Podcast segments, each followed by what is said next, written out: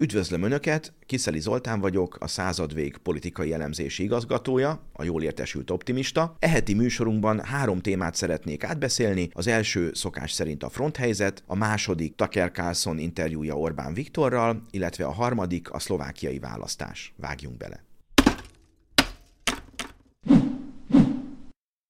Elsőként szokás szerint a fronthelyzetet szeretném átvenni.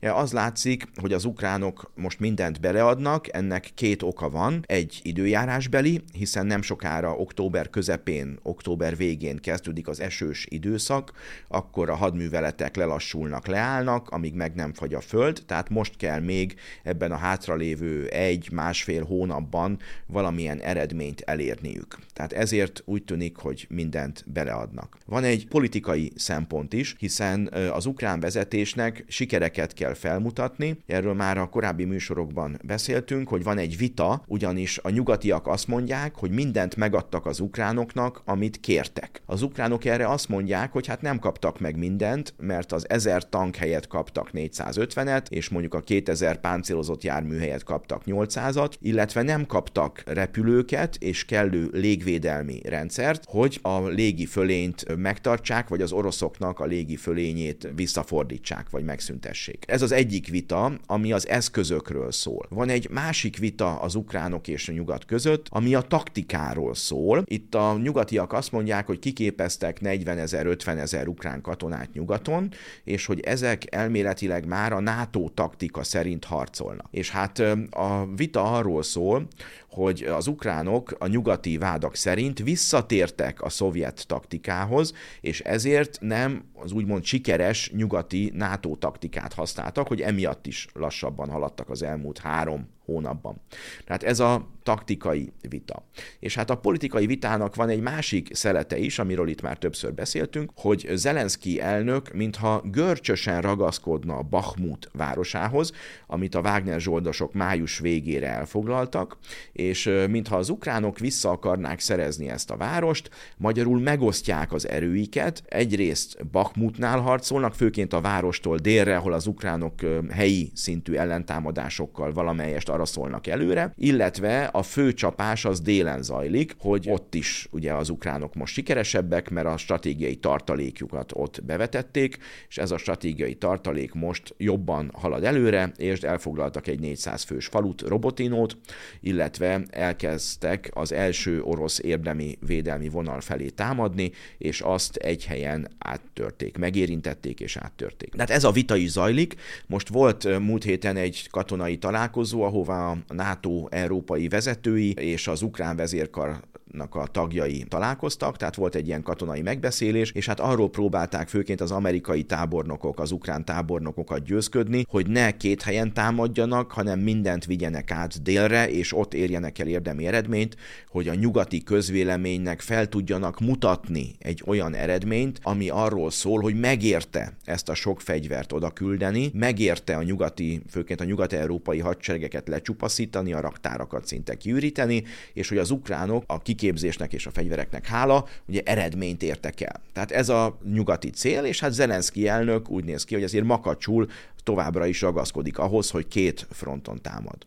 Ugye ezt magyarázhatja az ukrán védelmi miniszter leváltását, aki talán ezt a nyugati, főként amerikai kérést tolmácsolta folyamatosan a, a Zelenszkinek, és hát most ö, egy vagyonkezelő cégnek a vezetőjét nevezzék ki ö, ö, honvédelmi miniszternek, aki nyilván kevéssé beágyazott a hadseregbe, és inkább politikai kinevezett sem, mint szakmai, tehát feltétlenül jobban fogja a Zelenszky kivonalat képviselni, mint a nyugati elvárásokat.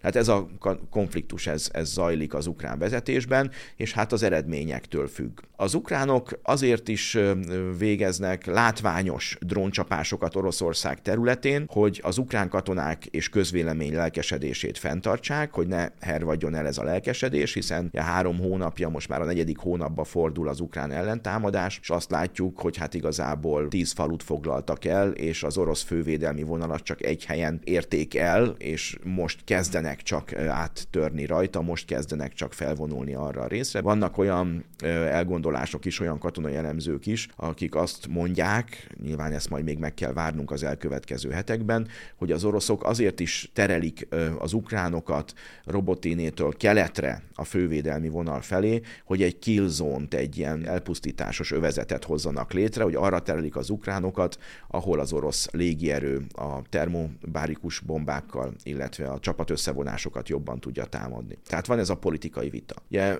a műsornak azt a címet adtam, hogy ezen múlik Zelenszky jövője. Min múlik? Magyarul a támadásnak a sikerén.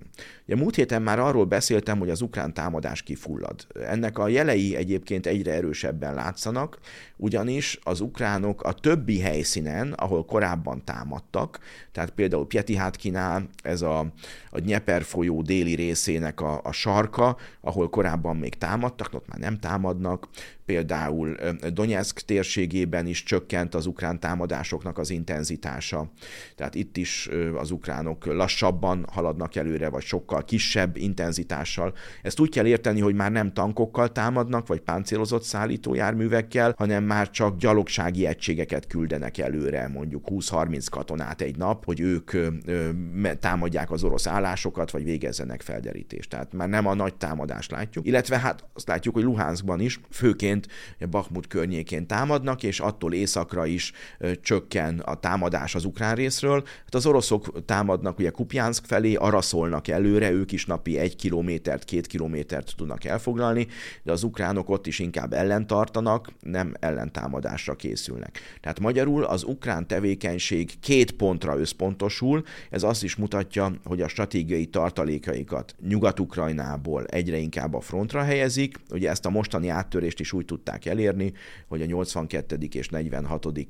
ezredüket, ami a stratégiai tartalékot jelentette, és a legmodernebb brit és német tankokkal volt felszerelve, hogy ezeket oda telepítették, és ezekkel tudták ezt a déli áttörést elérni. Magyarul a stratégiai tartalékokat átvonták, és hát igen, ugye a katonai elemzők szerint az ukránoknak tíz ilyen jól felszerelt, nehéz dandárja volt, egy ilyen magasabb katonai egység, és hát ezekből már nyolcat bevetettek a Nyepertől keletre, maradt nagyjából kettő tartalékban, és hát az a kérdés, hogy ha Bakmutnál is támadnak, illetve délen, akkor ezeket mikor fogják bevetni. Az oroszok ugye várnak, várnak. Ezt múlt héten is mondtam, hogy az oroszoknak nagyjából egy százezer fős tartalék hadserege van, és nekik két lehetőségük van, szintén egy szoros időablakon belül, és a szeptember végi, október közepi esős időszaknak a beálltáig, hogy vagy megpróbálnak az oroszok egy helyen támadni, ugye ez főként északon lenne várható, Kupjansknál, vagy attól északabbra, vagy folytatják a mostani stratégiájukat, és az új, frissen kiképzett katonákat a meglévő fronton használják fel arra, hogy a felőrlő hadviselést folytassák. Tehát ez a másik stratégia, nem tudjuk, hogy az oroszok mit döntenek. Ugyanilyen politikai viták vannak egyébként orosz oldalon is, mert a hadsereg, mintha ezt a felőrlő hadviselést támogatná, ugye erről már többször beszéltem, hogy ha elhúzódik a háború, akkor a hadseregnek a szerepe felértékelődik. Ugye Prigozsin talán a hadsereg másik részé, kisebb részével, vagy a, a politikusokkal azt szorgalmazta, hogy inkább az oroszok ollint játszanak, hogy mozgósítsanak több katonát, és az ukránokat inkább győzzék le le gyorsan, hogy utána más feladatokra tudjanak koncentrálni. Ugye hát Prigozsin vesztett ezen a meccsen. Tehát azt látjuk, hogy orosz részen is van vita. Tehát itt tart a háború. Hoztam önöknek két térképet. Az első térképen a Bakhmut környéki harcokat láthatjuk. A déli részen, tehát a várostól délre látjuk az ukrán támadásnak a, a, a, a súlypontját. Ugye korábban is itt támadtak az ukránok.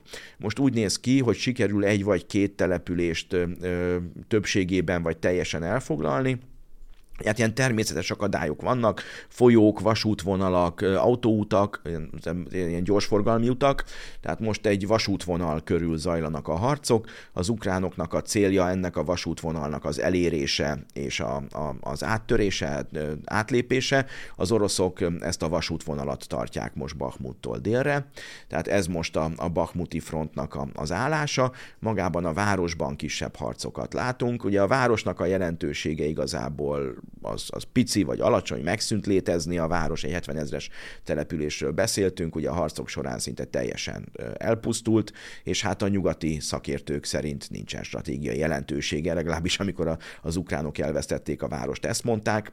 Hát nyilván abban volt, hogy sok orosz katona meghalt, főként fegyencek egyébként, vagy zsoldosok. Hát ilyen szempontból a felőrlő háború szempontjából volt Bakhmutnak jelentősége, szimbolikus jelentősége persze óriási, és hát a Zelenszky elnök szempontjából az ukránok itt most sikereket érnek el. Tehát ez a Bakhmuti front helyzete. Bakhmuttól északra, Kupjansk környékén az oroszok támadnak, itt a, az ukránok támadnak. És hát ami érdekesebb, ez a másik térkép, amit elhoztam önöknek. Itt ezen a második térképen a, a zaporozsei frontot látjuk, azt a bizonyos Robotino várost, aminek a nagy részét az ukránok elfoglalták, és kicsit ettől keletre van most az ukrán támadásnak a, a fő vonala.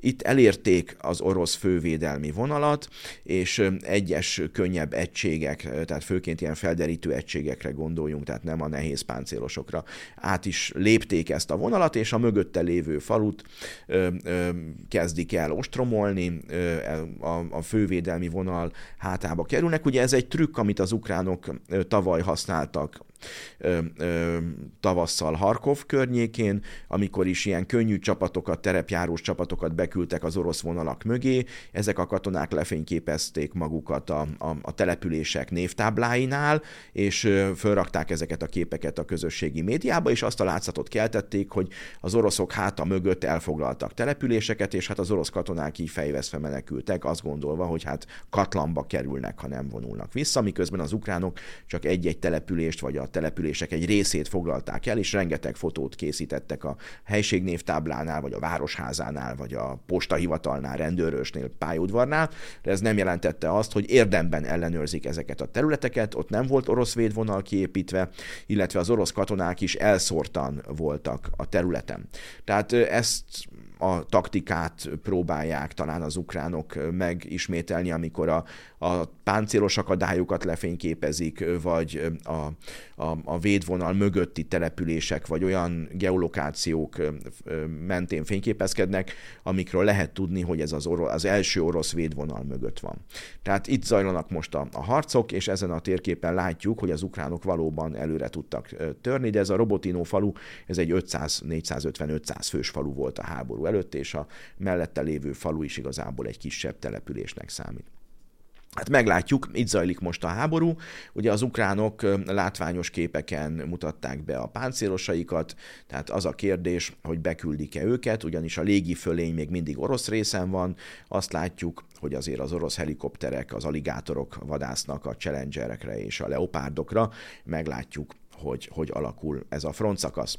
Hát a háború sajnos tovább tart, és hát nyilván még a két fél a csatamezőn szeretne javítani a pozícióján. Ugye erről beszéltem, hogy az ukránok Bakhmutnál és Zaporozsefi fronton, illetve az oroszok pedig északon Kupjansknál, illetve attól északabbra próbálnak szerencsét. Hát igen, ugye a mozgósítás folyamatosan zajlik, az ukránok a keleti megyékben mozgósítanak, ahol főként oroszajkúak laknak, azért, mert ott fenyeget támadás, Harkov környékén, ugye Harkov-Szumi ukrajnai terület ellen várható orosz támadás, amennyiben az oroszok ezt az opciót választják, akár most még az esős időszak előtt, akár a télen, vagy legkésőbb jövő tavasszal, és hát az ukránok nyilván miután a mostani hadseregük utolsó részeit használják fel, tehát amikor az ukránok támadnak naponta ilyen 800 kötőjel 1000 katonát veszítenek halottakban és sebesültekben, amikor kisebb intenzitásúak a harcok, akkor naponta nagyjából 500 katonát veszítenek halottakban és sebesültekben.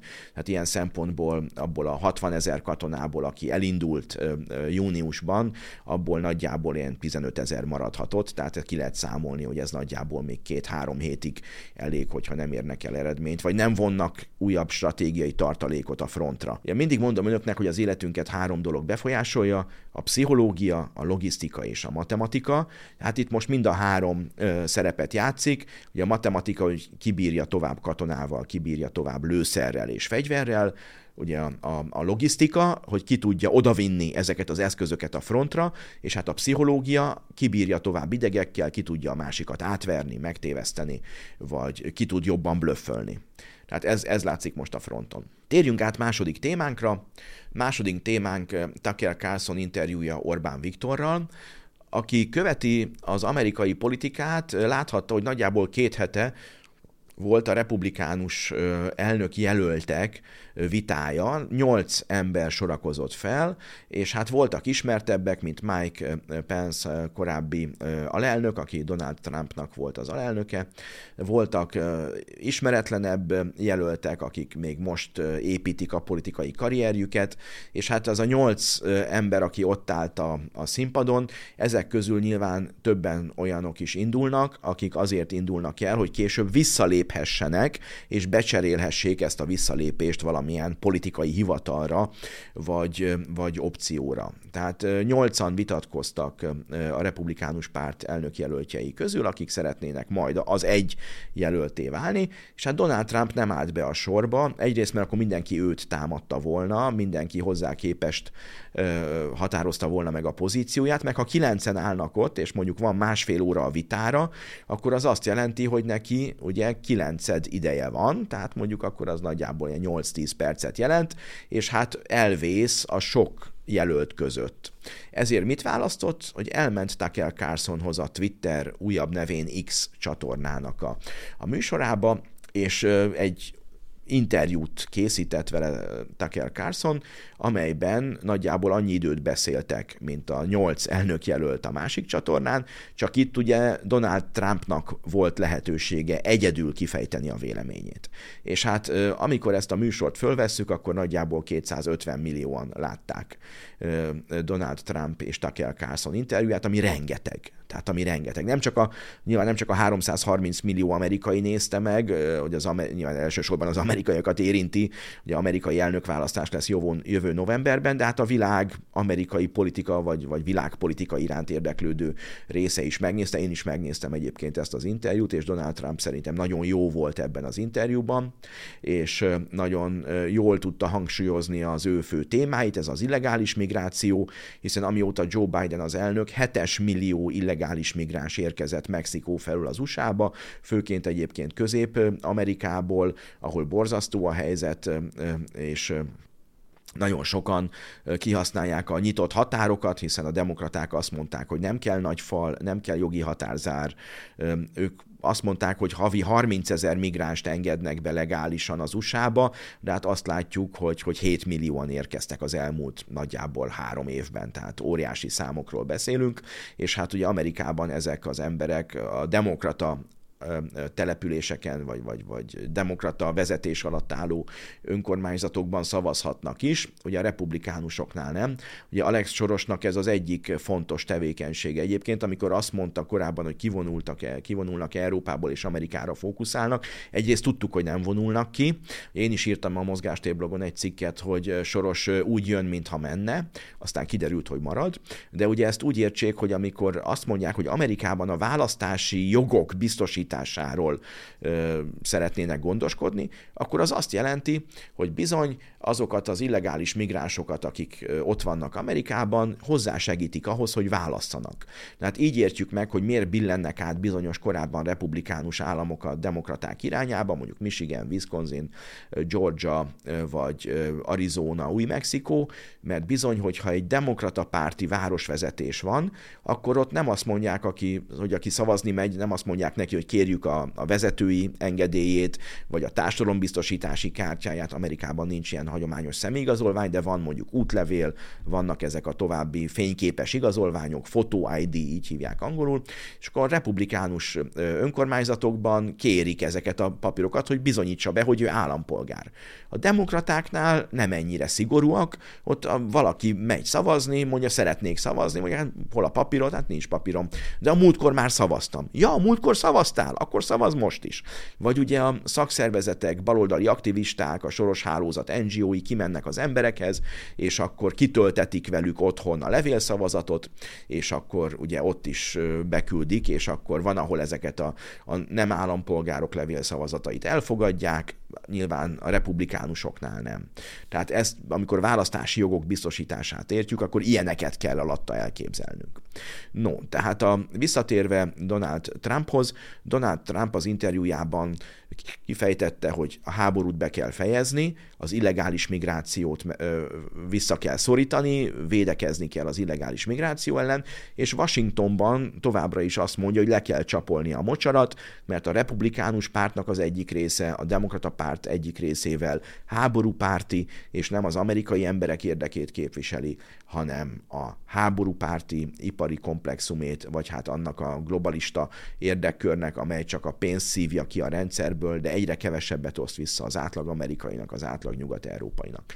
Tehát Donald Trumpal volt egy interjú. Na ehhez képest volt egy-két héttel később Orbán Viktorral is egy interjú, amikor Tucker Carlson Budapesten volt, volt egy MCC Afterfest, és erre érkezett Tucker Carlson. Budapesten a millenárison volt vele egy beszélgetés, ennek is nagy sajtóvízhangja volt, de ennek a budapesti látogatásnak a keretében készített Tucker Carlson Orbán Viktorral egy interjút, amit, amikor ezt a műsort fölvesszük, már 120 millió ember nézett meg világszerte.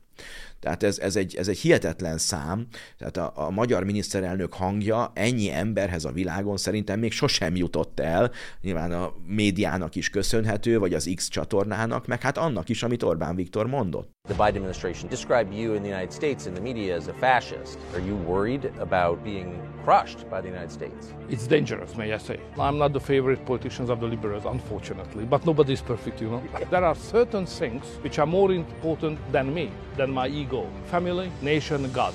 Liberal originally meant freedom. But now in Europe, liberal means that you are enemy of the freedom. We are ally to United States. And we are worse treated than the Russia. If you respect democracy, don't you let countries govern themselves? If you take a step back, the point of NATO is to provoke a war with Russia. This is a bad strategy. We have to stop it. We cannot beat them. They will not kill their leader. They will never give it up. They will invest more. It's a joke. It's a very dangerous moment now. That's obvious to you. Not just for me, everybody on the street. The Third World War knocking on our door. You were just in an election. Did you consider at any point just indicting your challenger? Wouldn't that have been easier? To do what's going on now in your country, you know, to use the justice system against the political opponents. In Hungary, I think it, it's impossible to imagine. That was done by the communists.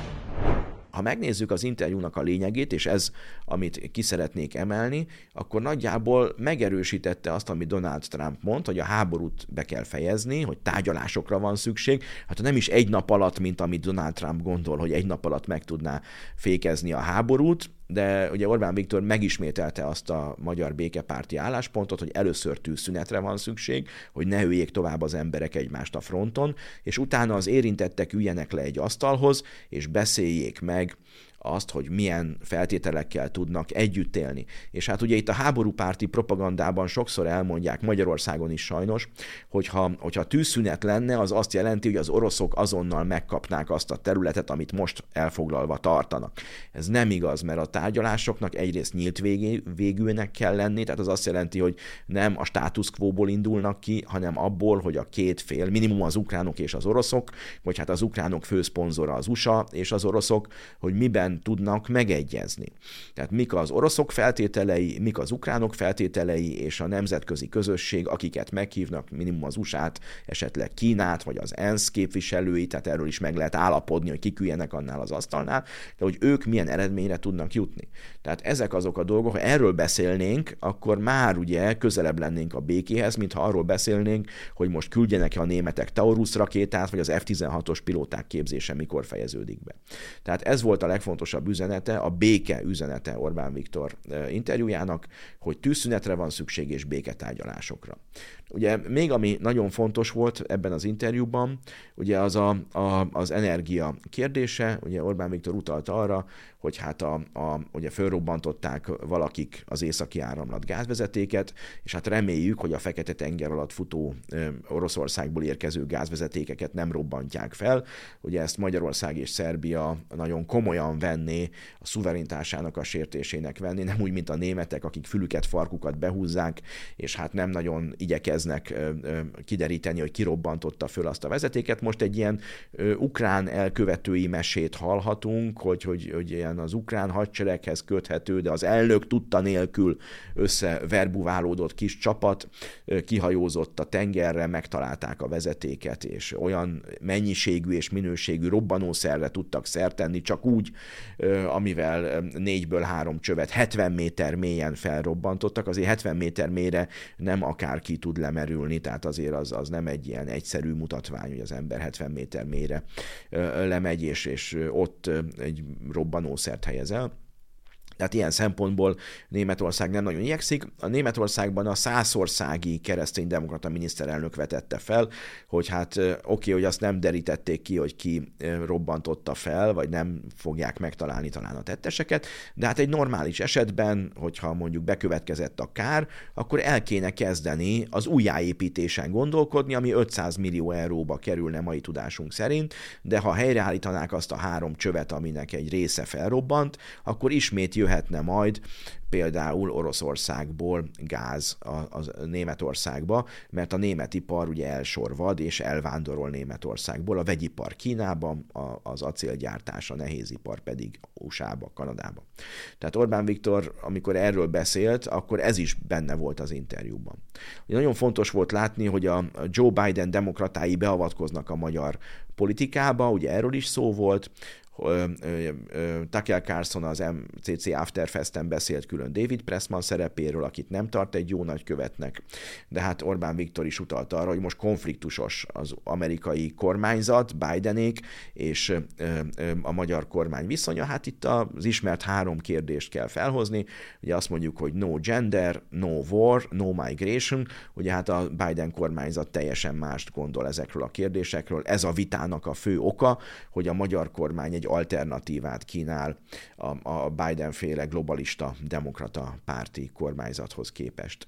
Tehát ez talán a, a, a vitáknak a fő oka, és ebben a Tucker Carlson interjúban nagyon jól el tudta mondani a miniszterelnök a magyar álláspontot, és hát ilyen sok emberhez eljutott ez, a, ez az álláspont. Hoztam még egy harmadik témát is önöknek, a, a harmadik témánk az a szlovákiai választás. Szeptember 30-án lesz előrehozott választás Szlovákiában. Ugye, nagyon érdekes ez a szlovákiai helyzet. Egyrészt ismétli magát a történelem. Az euró válság idején, talán 2013 körül volt, hogy az akkori Radicsova kormány is egy ilyen sokpárti kormány volt, tehát a szlovák pártrendszer nagyon fragmentált, viszonylag sok pártjuk van, és azt látjuk, hogy egy ilyen sokpárti kormányból Richard Zulik pártja kilépett, mondván, hogy hát nehogy már a szlovákok fizessék a görög nyugdíjasoknak a, a, a, a pénzét, és hogy az euróban akkor már résztvevő Szlovákia, ugye eddig az euró előnyei az alacsony kamatot élvezte, de utána az euró hátrányaiból is részesednie kellett, hogy például közösen kell megmenteniük az eurót, és hát Szlovákia arányában kellett betenniük pénzt az euró meg, idézőjelben megmentésére, és a nyugati bankok és betétesek, spekulánsok megmentésére, és Zulik fölrobbantotta ezt a koalíciót, azt remélte, hogy hát az emberek többsége nem támogatja a, a, az euró megmentését, vagy a görög, görögök megmentését, akkor ezt a szavazók fogják jutalmazni. Hát igen, ugye aki elsőként robbantja föl a koalíciót, az jól jár,